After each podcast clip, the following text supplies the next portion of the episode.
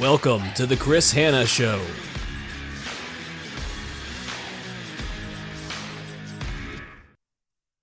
I've always believed that the companies that can monetize giving people their time back are the ones that are going to be the most successful.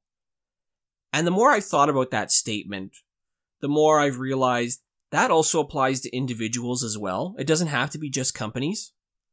Because if you can save people time, or save yourself a ton of time, you can be more successful. You can achieve more, and you can really improve your impact and your overall potential. So today's episode of the Chris Hanna Show, I'm going to talk about four ways in which you can give people time back, but you can also look at this from your own personal perspective, how you can use these steps to improve your time, you can be more productive and have a better level of performance in your life. So the first one is eliminate wait times. I've talked numerous times about the eight forms of waste as part of lean continuous improvement thinking, and waiting is one of the, the forms of waste.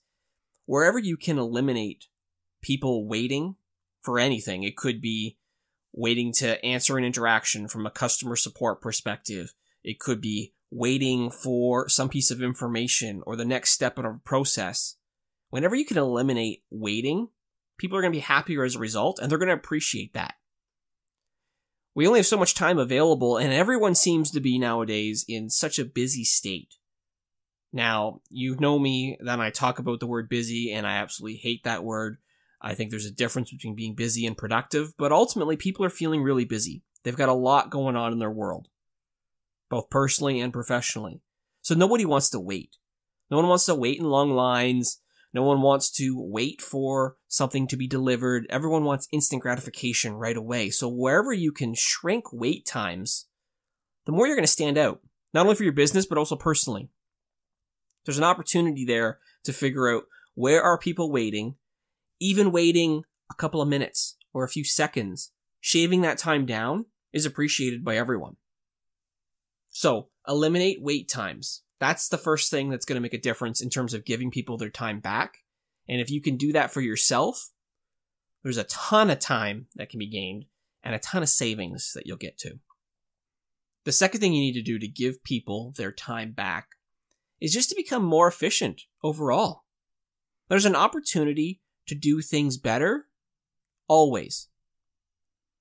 We always think that we need to continue to do the same thing the same way because it's always been done that way. And we find that, oh, this is a successful method. This works. But is there a way to take a look at it and pull apart that process or that tool or whatever it is that you're doing and make it more efficient? It could be a couple of seconds that you save or shave off here and there. It could be a couple of minutes, but I guarantee you there's always a new way to look at it. Now, I find a lot of people, when they start thinking about how to become more efficient, they struggle with it. They think there's no way to do this. There's no way to make things more efficient. They can't save time. Well, one of the best ways to do it is to think about what doesn't provide value and eliminate that. There's a lot of things that you might be able to stop doing that you've been continuing to do for who knows how long, but they don't provide value or the value in the ROI, the return on investment isn't there to continue to do whatever that activity is. So take a hard look at what those processes might be or those tools and how there might be a way to be more efficient. But you also might be way too close to, to the process itself.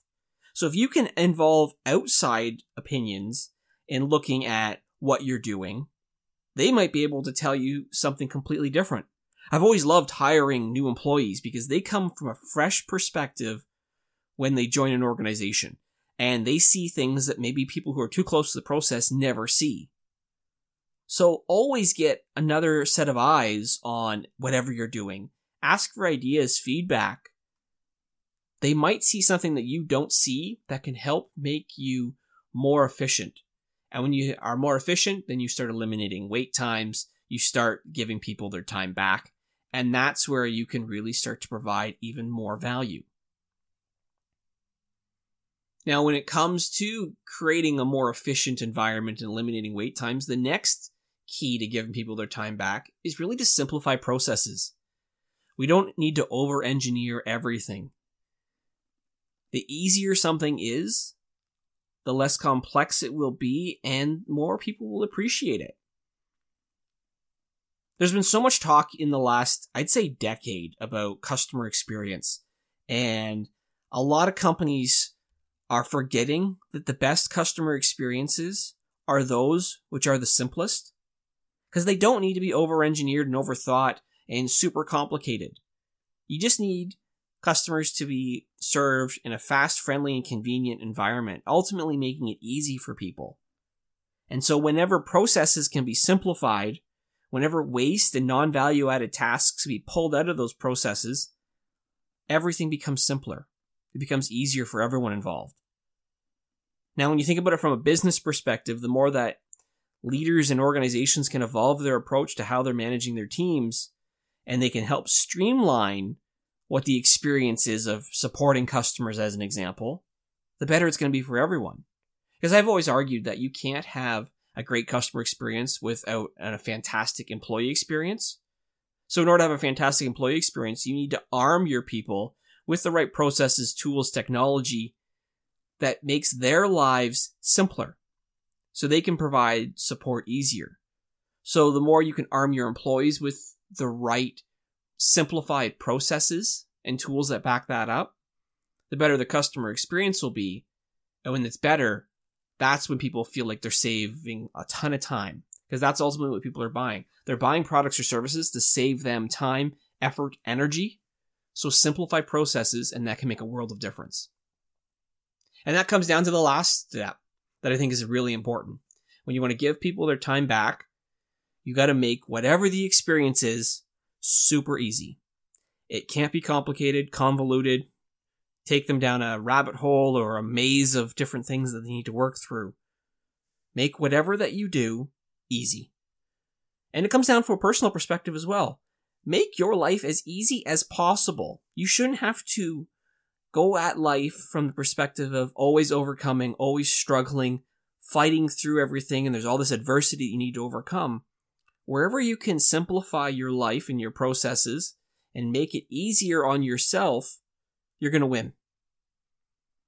The easiest path is the one with least resistance, with the least amount of things that might block you or obstacles that are in your way